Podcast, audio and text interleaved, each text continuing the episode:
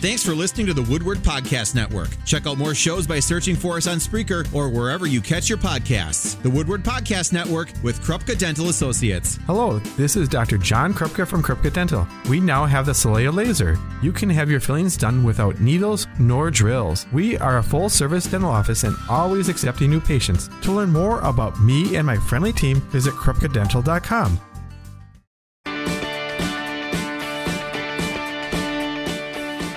On your Thursday afternoon. Hello, everyone. I'm Haley Tenpass. You were listening to Focus Fox Valley, and we are 2 weeks away from Thanksgiving. And on a Thursday morning, you might be prepping food. You might be watching the Macy's Thanksgiving Day Parade, or you might be running in the turkey trot. And we're learning all about it from race director John Morey in Appleton this afternoon. Hi, John. How are you?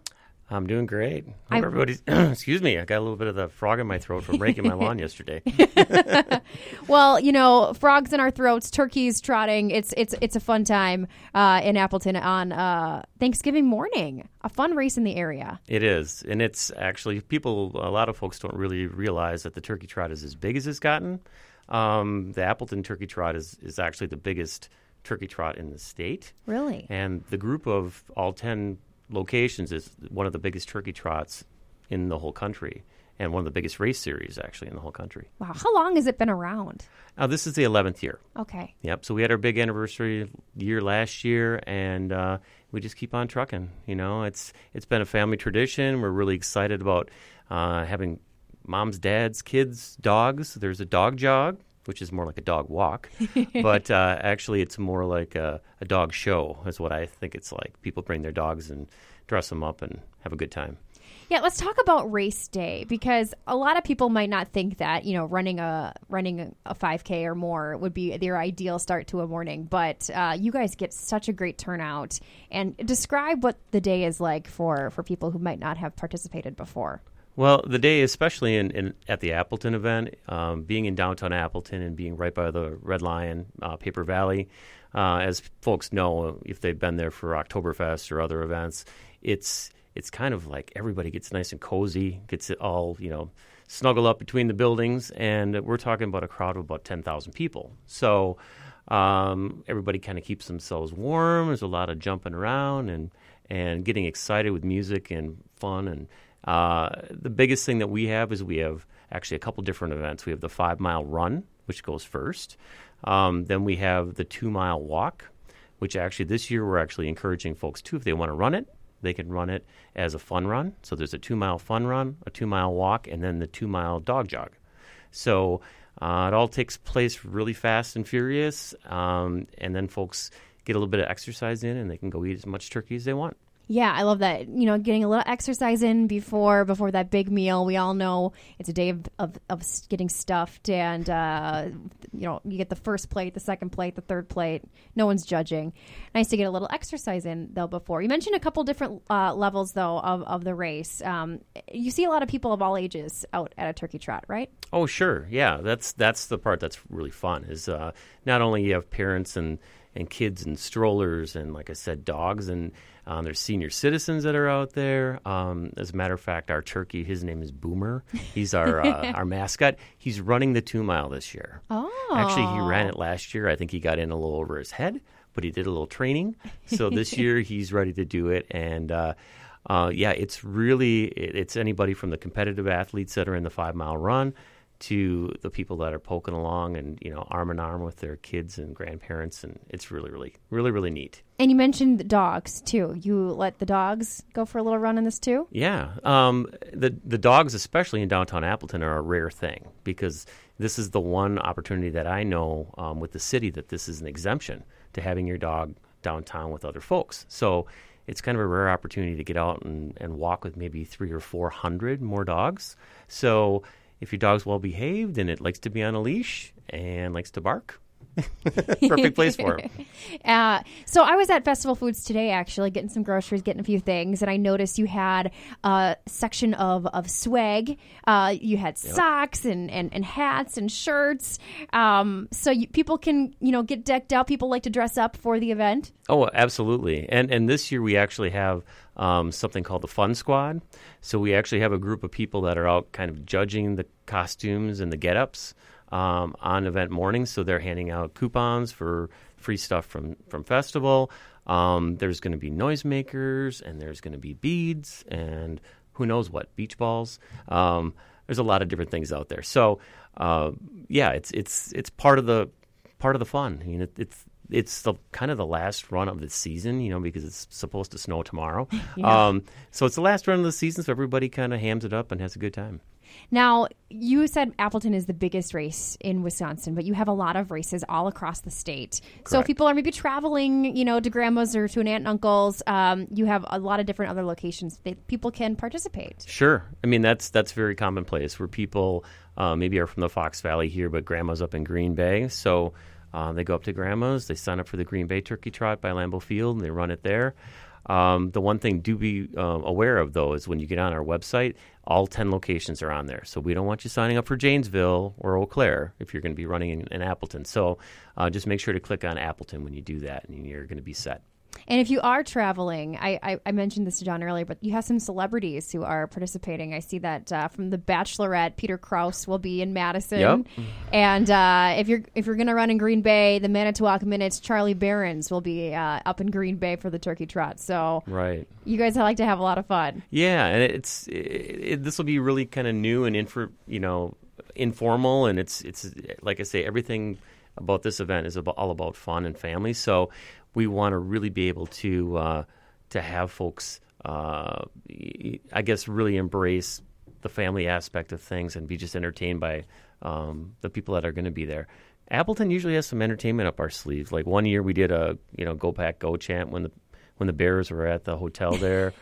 I guess we woke up the owner of the Chicago Bears. She wasn't very happy. But we usually have something up our sleeve in Appleton, too. Absolutely. So if people want to register, is it a pre-registered thing? Can they register the day of?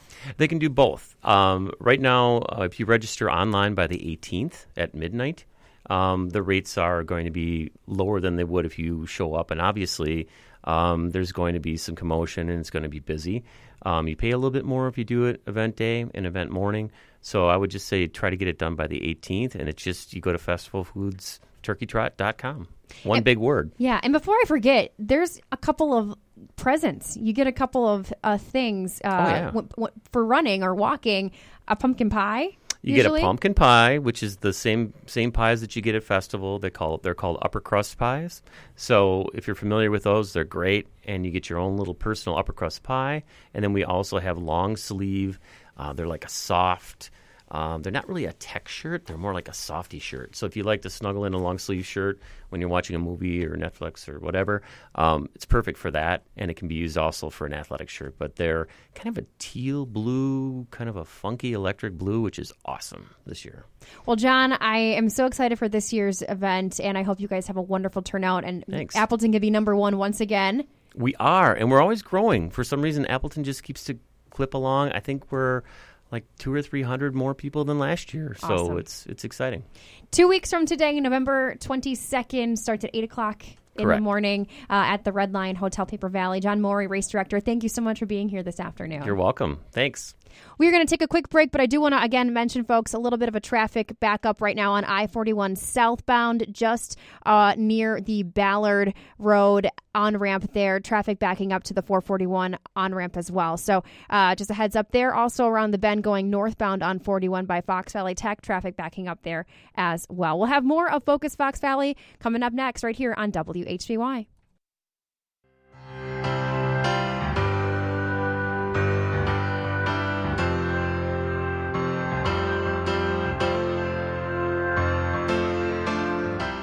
And we are back with more of Focus Fox Valley, 5:42 the time on your Thursday. Glad to have you with us, and glad to be welcoming Ellis into the studio this afternoon. We are talking all about the Sun Dog Letters, a really unique program or what do you call it, experiment in communication in the Fox Valley? An experiment in connection. In connection, okay. Yeah.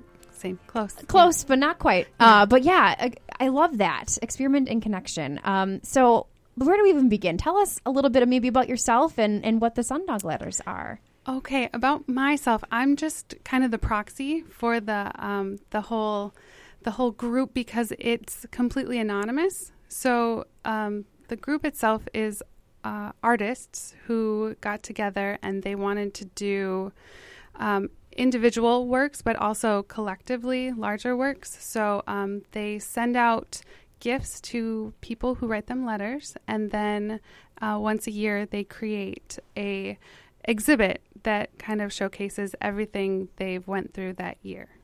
Where did this idea even come from? Where did it stem from? It kind of came out of a fog of feeling of disconnectedness, feeling of how silly it is to be so disconnected when we really are the same, you know, when we are all going through the same things, maybe at different times, but that need for empathy is very present. So, it came out of all of that. Interesting. And you've done kind of one round of this, right? So how did that go? What was the response like? There was a wonderful response. About 80 different people participated on that end of it. We got way more letters than that because there were thank yous and a few of the people have continued on and they still continue to write, kind of like a pen pal type thing. A great response. The first show was really exciting. A lot of interesting new work came out of it, and I'm really looking forward to what I hear from how this year is going. I'm looking forward to the next show. Basically, what I did, my capacity in that was I curated the show, so I wasn't present to a lot of like the making or the working of, but being able to install was really important for me and a very special experience. And what types of art were you working with? So for the curation, there was larger sculptural pieces, there were prints, drawings, conceptual works that it was more about what it wanted to be than what it actually was, if that makes sense. Mm-hmm. Yeah, drawings. I know that the gifts that are sent out are very diverse as well, and they range from like small drawings, poems, stories to ceramics, paintings. It depends on the connection the artist feels with that participant, and then it goes from there. Yeah, that's the unique thing about this. So, for example, myself, I write a letter, and it can be anything. It could be absolutely, you know, my thought on the day. It could be, "Hi, how are you?" Yep. Really, sky is the limit here. Mm-hmm. And absolutely. Then the artist receives it, and then where do they go? So they read it, and they reread it, and they really try to connect with the words. That's why it's so important that it's handwritten. You know, to get a sense of the person, and they internalize that. They wait a little bit. I mean, sometimes I've heard of the ideas coming immediately. As soon as they read it the first time, they know what they're going to do. And then I've heard of it taking like weeks before it comes to them. Like, oh, this is what needs to happen. This is where it needs to go. So it's a big project, but there's so many variables. It's a beautiful project, I think. And like you mentioned, that connection, you know, just seeing something as simple as a letter, because first of all, who writes letters anymore these days? Absolutely. It's so hard to find people who are still writing letters, and to get something so, you know, personal in return.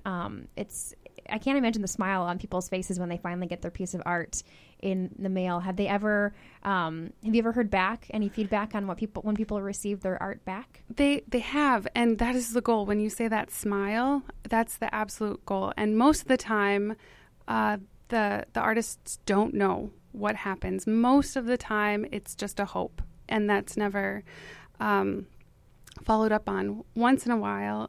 And there's actually statistics. There's someone who's keeping track of absolutely the tiniest detail of what's going on, like what kind of people write, that whole part. But once in a while, there will be a thank you and a more in-depth of how it really touched them, how it affected them. And then ultimately, you put the letters on display. You remove the personal identifiers, of course, but you put those letters on display. Yes, that's what they wanted for this last show. I'm not exactly sure how it will be presented in the next chapter. But the last show, there was a whole wall of nothing but letters. And it was photocopies because the originals are still held. And yeah, it was a really interesting show because some people just wanted to read the letters and they were put up really high because reading each letter wasn't necessarily the goal, but it was to get an idea of the volume, and how the different penmanships looked together. So yeah, it was a really interesting piece. So what is the current state of the Sun Dog Letters project? The current state, well, it's continuing indefinitely. There are no, knock on wood, there's no end in sight. It's very fluid in the way emotions and people are. We're always changing. And that's why I think it's important. I think it was a good idea that they decided to chapter it, to really kind of put a tie on that end and see what the next year brings. So this year is good. The letters that are coming in are beautiful. I don't get to read all of them, but the ones that I do they're moving, and some of them are short and sweet, and some are really, really deep, really, really beautiful work. Mm. So if people maybe are thinking, I would like to send a letter, how can they go about doing that? I hope everyone is thinking that. All they'd have to do is send their letter to the Sun Dog Letters at P.O. Box 1514, Appleton, Wisconsin, 54912. And we will, of course, have this address also over at WHBY.com if you didn't have a chance to jot down, and Alice will say it again before we do part. Are you ever looking for more artists to join the project? It's always open. So there's a process, there's an application, and then it's actually very, very in depth because anonymity is so important to the heart, the spirit of the whole project. So yes, we are looking for more artists, but it is a process. All they would have to do is, if anyone wanted to join, they would just have to email the sundogletters at Gmail. Okay. And then I guess, what is the hope for the future of this project? What are you hoping to see in the next year or two? Well, this last year has been magic, and we hope that magic continues. There's mystery in life. There's mystery in every day. And we hope that this really highlights that feeling that you can't always articulate, but it's good. Mm. We are so lucky to have something like this right here in Appleton. Thank you very much for being here. Thank you so much for having me. I appreciate it. If you could once again just let us know that P.O. box, that address, yes. And of course we'll also have it over at WHBY.com. Of course, thank you. It's the Sun Dog Letters at P.O. Box 1514, Appleton, Wisconsin, 54912. Thank you again for being here and for telling us more about the Sun Dog Letters. We are going to take a quick break. We'll be back with more of Focus Fox Valley right after this. You're listening to WHBY.